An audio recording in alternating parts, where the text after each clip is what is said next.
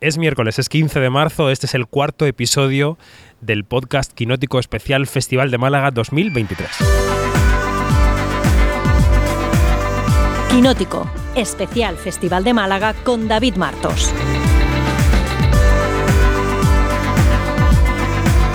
Quinótico.es Y pensaba yo diciendo esto, solo cuartos y llevamos aquí 2000 días. Literalmente estaba pensando lo mismo, la verdad. Pero aquí estamos con el cuarto episodio especial quinótico. Iríamos el, por el quinto, pero hicimos el día de los Oscar, que fue el quinto día. Y entonces nos quedarían tres, o, mm, pero no. Y mañana no va a haber episodio eh, porque va a haber semanal. Eso es, Pues es que vivimos en una excepcionalidad constantemente excepcional. Eh, ¿Qué tal estás? Estoy bien, estoy bien, estoy bien. Eh, creo que pagando igual más hoy los Oscar que el día anterior, pero pasan estas cositas. Yo que, que cu- cuando grabamos esto es tarde-noche y yo tengo el estómago un poco revuelto de la comida y tal, tal. También pienso que es, es el cansancio. Es que esto pasa factura, es que somos mayores. Somos mayores y es que, a ver, es, es mucho, mucho trote las últimas semanas y guardias y esas cositas que, que tenemos los periodistas. Y lo que nos queda. Bueno, películas, que dirá la gente que escucha esto. ¿De qué hablan? Pues de nuestras vidas, no pasa nada. Películas. Este martes a competición hay tres películas, lo que ocurre es que nos dejamos una del lunes, así que si te parece empezamos por la del lunes, que es Una vida no tan simple de Félix Vizcarret, protagonizada por Miki Esparvé, que es un em, arquitecto que tiene un despachito que comparte con Alex García, que no le va muy bien las cosas porque tuvo éxito en la reciente juventud con un premio de joven arquitecto y tal, y ahora está un poco. eh, y también está un poco eh, con su vida personal. O sea, una vida, es una vida un poco anodina, una vida un poco lánguida, y de repente. em, pues busca en otros sitios. A ver, ¿qué te pareció la película? Es una película que además Vizcarreta ha dicho que es bastante personal y que él mismo se siente identificado un poco con el, personaje que interpreta eh, Miki Sparve, eh, porque él ganó el Festival de Málaga con Bajo las Estrellas hace 15 años y a ver, su carrera tampoco lo dio mal, creo yo, pero el año pasado mismamente estrenó y salió airoso de una adaptación difícil de Juan José Millas como era eh, la del armario, ¿cómo se llamaba? No mires a los ojos. Es que el- yo ya he olvidado las películas del año pasado del cine español. Volveré a recordarlas dentro de cinco cuando diré, ay, qué, qué bonito año, qué histórico fue ese año, pero ahora mismo no quiero saber nada de ellas. Seguimos con, con Vizcarret y una película que, un poco como pasaba el otro día con, con Els Encantats, que me, me resulta un poco lejana, porque yo me imagino a esta pareja que una vez al mes dice, venga, es el momento de cuidarnos, vamos a ir a cenar a la tagliatela y después a ver un monólogo a la chocita del loro. Es un poco esta pareja, eh, eh, la, de Mickey Sparve, pero me resulta auténtica ese conflicto de crisis de los 40, de, bueno, yo pensaba que mi vida iba a ser una cosa y eh, ha salido otra distinta, que sigue teniendo eh, razones para mm, s- estar satisfecho, igual no feliz, pero eso no implica que esté profundamente amargado, que es lo que le pasa a Mickey Sparve, que generalmente es un actor que eh, tiene una energía muy distinta a la que presenta en esta película. Sí, yo es una película que vi muy a gusto, me parece una buena película, una película que te deja satisfecho al final. Eh, Vicky Sparrow está muy bien, está eh, sutil en la interpretación, eh, tiene muchos matices, me gustó bastante. Es cierto que la película al final tiene un mensaje un poco clásico barra conservador de un hombre con su mujer, casado, con sus hijos, que intenta buscar fuera de esa familia convencional lo que le puede estar fallando y al final el mensaje de la película viene a ser un poco mira a tus hijos, mira a tu mujer, la felicidad está en casa, ¿no? Eh, sí, ese cierre es un poco es un poco garca, pero es cierto que muchas veces cuando estás frustrado por alguien eh, lo pagas con la gente que está a tu alrededor y siempre es más fácil abrirse entre comillas eh, con, con es que nos atacan las moscas, los, los, los insectos. Mosquitos todo bien. El año pasado tuvimos una plaga y este año puede que tengamos otra, pero Nosotros tuvimos una calima. Una brutal, sí, sí. Eh, mm, pero eso, que, creo que representa muy bien como esa frustración que te hace ser injusto contigo mismo, pero también con la gente que te rodea y que al final buscas la, la, mm, la libertad y, un poco hacer lo que te da la gana con gente que te puede llevar por el lado oscuro, pero Vizcarret te dice, no, no, no, quédate en casa. Lo que, stay home más. Lo que pasa es que el lado oscuro de la película es una Ana Polvorosa, que es otra madre un poco frustrada, que ahora que se encuentra eh, Sparvé cuando lleva a los niños al parque, que tampoco es que sea un lado muy oscuro, es, es, es una luz distinta. No, es distinta, pero es un poco magufa el personaje de, Ana Polvorosa, que le falta solo a, Félix haber metido alguna referencia en cuanto al negacionismo y a las mascarillas, pero un poco va por ahí. Eh, yo creo que es lo que pasa dos meses después de, lo que vemos en, la película. Y quería preguntarte qué te pareció a ti el personaje de Alex García, porque es su socio, que es un tío, mm, eh, pues como es Alex García, eh, guapo, con herramientas sociales, pero que eh, tiene menos talento que su amigo, es un poco como el número dos y también tiene su propia crisis de los 40. Pues eh, me, ha gustado, es verdad que su historia, que es la que complementa la de Mickey, eh, me interesa un pelín menos, es verdad que es la misma historia, ¿no? O sea, todos están entrelazados, las dos parejas son como dos parejas, ¿no? Pero... Mmm, pero él está bien, yo creo que está bien, que es un actor que también es muy solvente y que y al que cometeríamos un error si lo encasilláramos en, en héroes eh, rudos y guapos fáciles, ¿no? Sí, no, yo creo que Alex, entre teatro y, y la televisión, el Inmortal o Antidisturbios, ha roto ya con, con esa imagen. Eh, tú que además te estás acercando a los 40 eh, y te estás... O sea, y, y Dani entrecierra los ojos y me acusa a la vez que me habla. Así Estoy muy débil hoy, Dani, por favor, no me ataques. Venga, venga, vale, vale. Eh, te pregunto el año que viene si hay otra. ¿Qué querías preguntar? No, no, no, no, no. Eh, bueno, claro, tú estás tan lejos de los 40. Yo estoy lejísimos, 37 recién cumplidos prácticamente. En fin, eso ha sido la primera película que teníamos pendiente. ¿Qué ibas a preguntarme? Eh, si es que ya, ya, he perdido el hilo también, estamos en, en ese punto. Sigamos con... Eh... Sica, venga. Sica. La película de Carla Subirana, la directora catalana que estuvo en, en, Berlín, de la que ya hablamos aquí en Quinótico, pero que ahora ha visto Dani. Entonces Dani nos va a contar qué le ha parecido. Eh, pues eh, me pareció una película bastante contemplativa, que además no tenía ni idea de ella. Eh, cuando yo la, leí primera vez Sica pensaba que era un documental sobre Vittorio de Sica. Así que imagínate hasta qué punto yo estaba un poco de out hasta que... No tendrás 40, pero tienes una cabecita... Una, una, cabecita bastante loca. Y es la historia de una madre y una hija que viven como en un pueblo pesquero. Eh, y han desaparecido marineros y, el conflicto que, que se plantea en ese entorno, eh, en un entorno donde los medios son limitados, etc, etc. Y es una tensión un poco intergeneracional que también nos lleva a, a las buenas compañías de una forma muy distinta eh, en la película de, de Silvia Munt. Yo fui un poco audaz y arriesgado al irme a ver esta película a las 8 y media de la mañana, pero ¿qué te pareció a ti que la viste en Berlín? Bueno, yo creo que ese personaje adolescente que es Sika, que está, es un poco un camino Fates sui generis, ¿no? Que, que, está reflejando en su padre ausente. Su padre es uno de esos marineros desaparecidos. Todo lo que le falta en la vida como adolescente, adolescente, adolescente es descubrir tus carencias. Todo lo que te gustaría ser y no eres, todo lo que te gustaría tener y no eres, dónde quieres llegar y no has llegado, ¿no? Entonces ella lo proyecta todo eso en su padre y se acaba. Es un poco parecido a lo de Beris Carret. Y se acaba dando cuenta de que en su madre, que es la persona que ha estado ahí siempre, que la ha cuidado, que la ha guiado, a la que desprecia porque no es la cosa aventurera del padre, pues es donde está la seguridad, la estabilidad, el cariño y eso lo aprende en el viaje de la película. Y eso me parece que está bien. Sí, sí, sí. Además es un conflicto familiar que estaba pensando dónde he visto yo algo más o menos similar hace poco, pero de nuevo debe ser española del año pasado porque ya, ya lo he olvidado.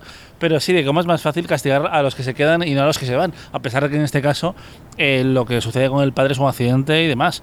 Pero... Sí es eh, mucho más eh, fácil idealizar a una persona ausente que no a una que está aquí partiéndose la cara por ti. Lo que le ocurre al personaje de Nuria Prims, que es la actriz que interpreta a esta madre, es lo que les ocurre a, los, eh, lo que se llama el síndrome del cuidador, las personas que están al lado de alguien muy enfermo, que esa persona enferma acaba pagando con esas personas todo lo que le frustra y no ve que es la que le está cuidando, la que le está trayendo la sopa y arropando por la noche, ¿no? Nuria Prims, que es una actriz que está increíble en cierta gloria y que deberían haberle llegado más oportunidades a raíz de esa película con Agustín Villaronga, aunque estoy seguro que es esa clase de intérprete que trabaja más en Cataluña de lo que nos enteramos fuera, porque ellos tienen su propio ecosistema de estrellas. Mira, Emma Villarsau es una absoluta leyenda y, yo creo que desde, desde um, Los Sin Nombre y Para que no me olvides tampoco he hecho muchos personajes, pero bueno, así empezamos el día. Eh, pues Sika es la segunda de las tres películas de Berlín que van a pasar por este festival, por la sección oficial de Málaga. Y la mmm, mañana se completaba con Empieza el baile, una película de la argentina Marina Sereseski, es su tercera película. Marina eh, había dirigido y escrito en España. Ella es una directora que no había trabajado en su país natal, en Argentina, y se va hasta allí para escribir una y dirigir una película eh, protagonizada por Darío Grandinetti y por Mercedes Morán, que gira en torno al mundo del tango. Son una expareja de tango, unos veteranos tangueros que hacen muchísimo que no se ven, porque Darío ha venido a vivir a España, Mercedes se ha quedado a vivir en Argentina. ¿Y eh, mm, qué ocurre? Que, que, a él aquí en Madrid le llega la noticia del funeral de ella porque ella parece que se ha muerto, entonces él viaja a Argentina Voy a contar un spoiler porque ya lo cuenta el tráiler, quiero decir, viaja a Argentina al funeral, ella no está muerta, lo que quería era traerle para contarle una movida que es lo que ya no voy a contar yo. Entonces, he hablado hace un rato con Marina Sereseski y con Darío Grandinetti y Marina decía que, bueno, me ha contado que ella bailaba tango de joven que de ahí le viene la experiencia del baile, aunque el tango es un McGuffin en esta película, porque es como lo que quieres ver siempre y al final no acabas viendo. O sí, no sé, eh, depende. Eh, y, y, bueno, habla del desarraigo, de cómo idealizamos el pasado, de las cuentas pendientes, de lo que dejas atrás cuando cambias de país, cuando cambias de vida. En fin, ¿qué te ha parecido la película? Pues la he visto con, muchísimo gusto y, creo que eh, me parece la mejor película de, de, Marina que he visto, porque es, la, tercera también, ¿no? La puerta abierta lo nunca he visto y, empieza el baile, a pesar de que es una película, pues es un, es no, un coming of age, no, no, un... Eh, una road, no, no, no, no, no, una road movie, una road movie por Argentina. Eh, y creo que, que, tanto los diálogos como los personajes están muy, muy bien construidos y um, están maravillosos Mercedes Morán y Darío Grandinetti. El tercer actor yo no lo conozco, pero eh, también aporta muchísimo eh, corazón a, a, la película. Y es de, de estas eh, comedias dramáticas, dramas cómicos, que no sabes muy bien qué se ha improvisado, qué no, cómo se ha forjado esa química entre, entre los actores y, y, en los personajes, pero que la ves un poco con una sonrisa durante toda, toda la película. Eh, no sé, es que yo la he visto con muchísimo gusto y la gente la estaba disfrutando mucho en el Albeniz, así que igual eh, le planta cara a bajo terapia por el premio del público, no me extrañaría nada. El actor que buscaba ser a Jorge Marrale y también aparece Pastora Vega, que es la mujer de Grandinetti en España. Que es una mujer como muy controladora y que le tiene muy atado en corto, que claramente se siente amenazada por la figura de esta ex bailarina. Eh, y, básicamente es eso, es un viaje por, carretera y, y, por el perdón mutuo de la relación que tuvieron, que se acabó de forma abrupta, pero que realmente ha sido muy trascendental.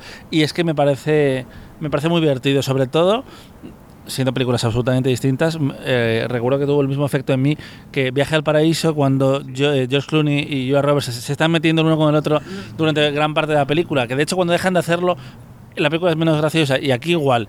Eh, cuando Mercedes y Darío se están eh, metiendo cañas graciosísima de hecho eh, me hizo mucha mucha gracia una frase que es cuando le dice Mercedes Morán anda ba baja baja de la cruz que, necesita que necesitamos la madera eso está muy bien. Eh, es una película que es verdad que tienes razón, que se ve con mucho gusto. A mí me ha parecido muy clásica, quizá un pelín clásica además. Es verdad que para hacer una película clásica hay que saber. Y Marina sabe hacerlo, sabe mezclar los ingredientes y sabe medirlos y lo hace bien. O sea que bueno, pues que es una película que yo creo que va a encontrar su público, porque eh, el cine argentino en España tiene mucho predicamento, es una buena película y por tanto eh, creo que va a encontrar su camino en la taquilla. Y me queda por mencionar nada más eh, la película de Carlos Kaiser, mexicana, Zapatos Rojos, que estuvo en una sección paralela de Venecia en septiembre. Y es la historia de un señor muy mayor que vive en un pueblito de México y al que dan la noticia de que ha muerto su hija. Entonces, perdón, tiene que ir a una gran ciudad a recoger los restos y entonces es un viaje de descubrimiento de él un poco de la civilización y es una película muy pausada, muy silenciosa, de él asombrado mirando cosas y entonces a mí se me hizo un poco, eh, ¿cómo decir?, un poco espesa, pero ha tenido muy buena crítica en este festival. Sí, de hecho se comentaba como que era de una de las tapadas, sobre todo en cuanto a cine latino dentro, dentro de, la, de la competición, que este año parece más abierto que en 2022, como habíamos dicho en otros episodios, que eh, Utama parecía la, la favorita clara está siendo el nivel medio superior al año pasado, diría, porque había títulos como Cinco Lobitos, aunque Alcarrás se vio fuera de concurso, y este año hay algunas películas que no nos han gustado, pero yo en general, eh, vamos, lo estoy viendo también con interés la selección de este año. Tú estás viendo más cine latino que yo, así que yo ahí me, me he perdido un poco. El cine latino a mí me está dejando, o sea, me está pareciendo normal. Es verdad que Utama me gustó mucho el año pasado. El castigo, que todavía teóricamente no tendría que haberla visto, pero la he visto, me ha gustado. Entonces ya la comentaremos, la de Matías Vice. Pero, mm, pero bueno, hay que esperar, todavía quedan películas que no hemos visto. Yo creo que Málaga en general, que esto forma parte de tu, de tu olvido estructural de las películas del año pasado, Dani, porque eh, Málaga en general tiene buen nivel desde hace algunos años.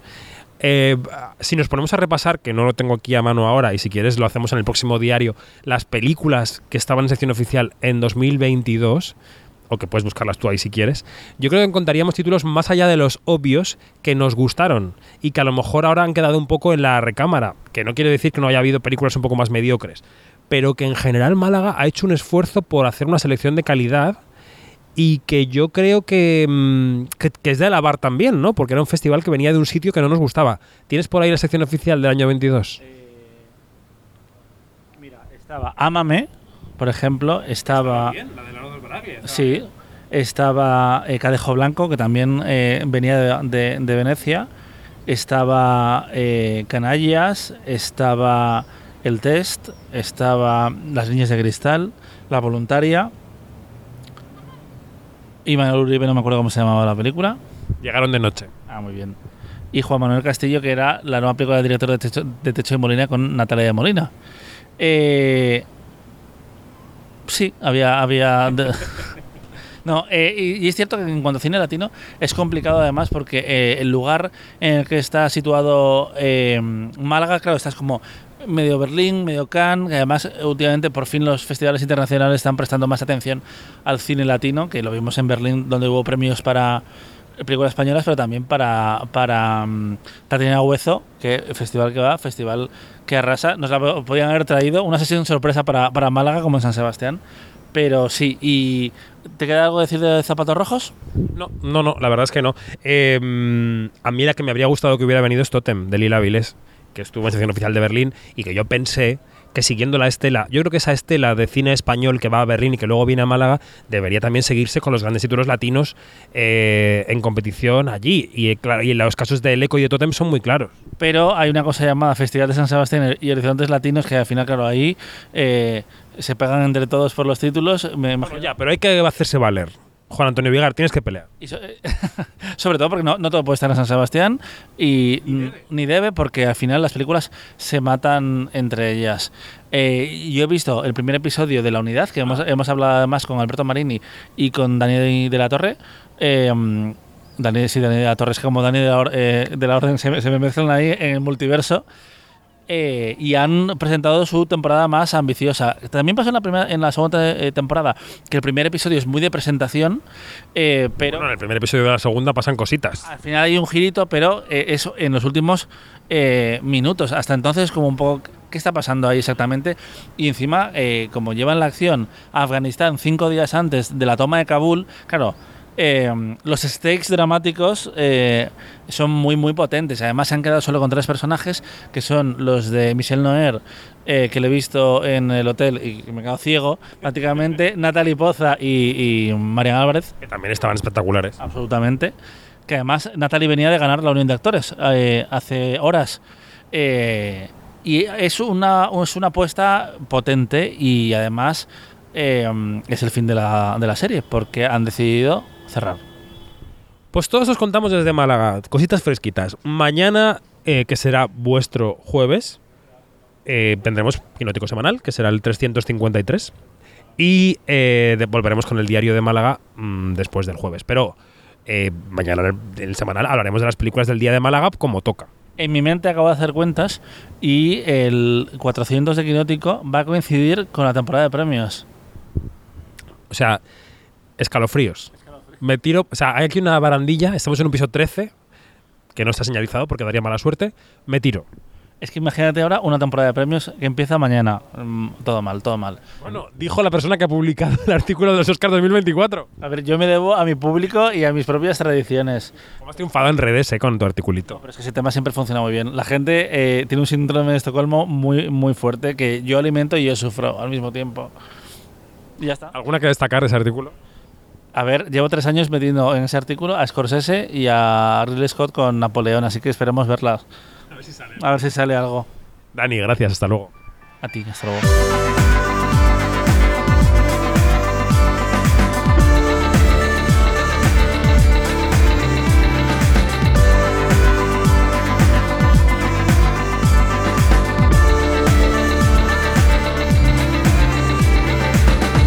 Más información en quinótico.es, primera con K y segunda con C, y en nuestras redes sociales donde somos Quinótico, primera con K y segunda con C. Adiós.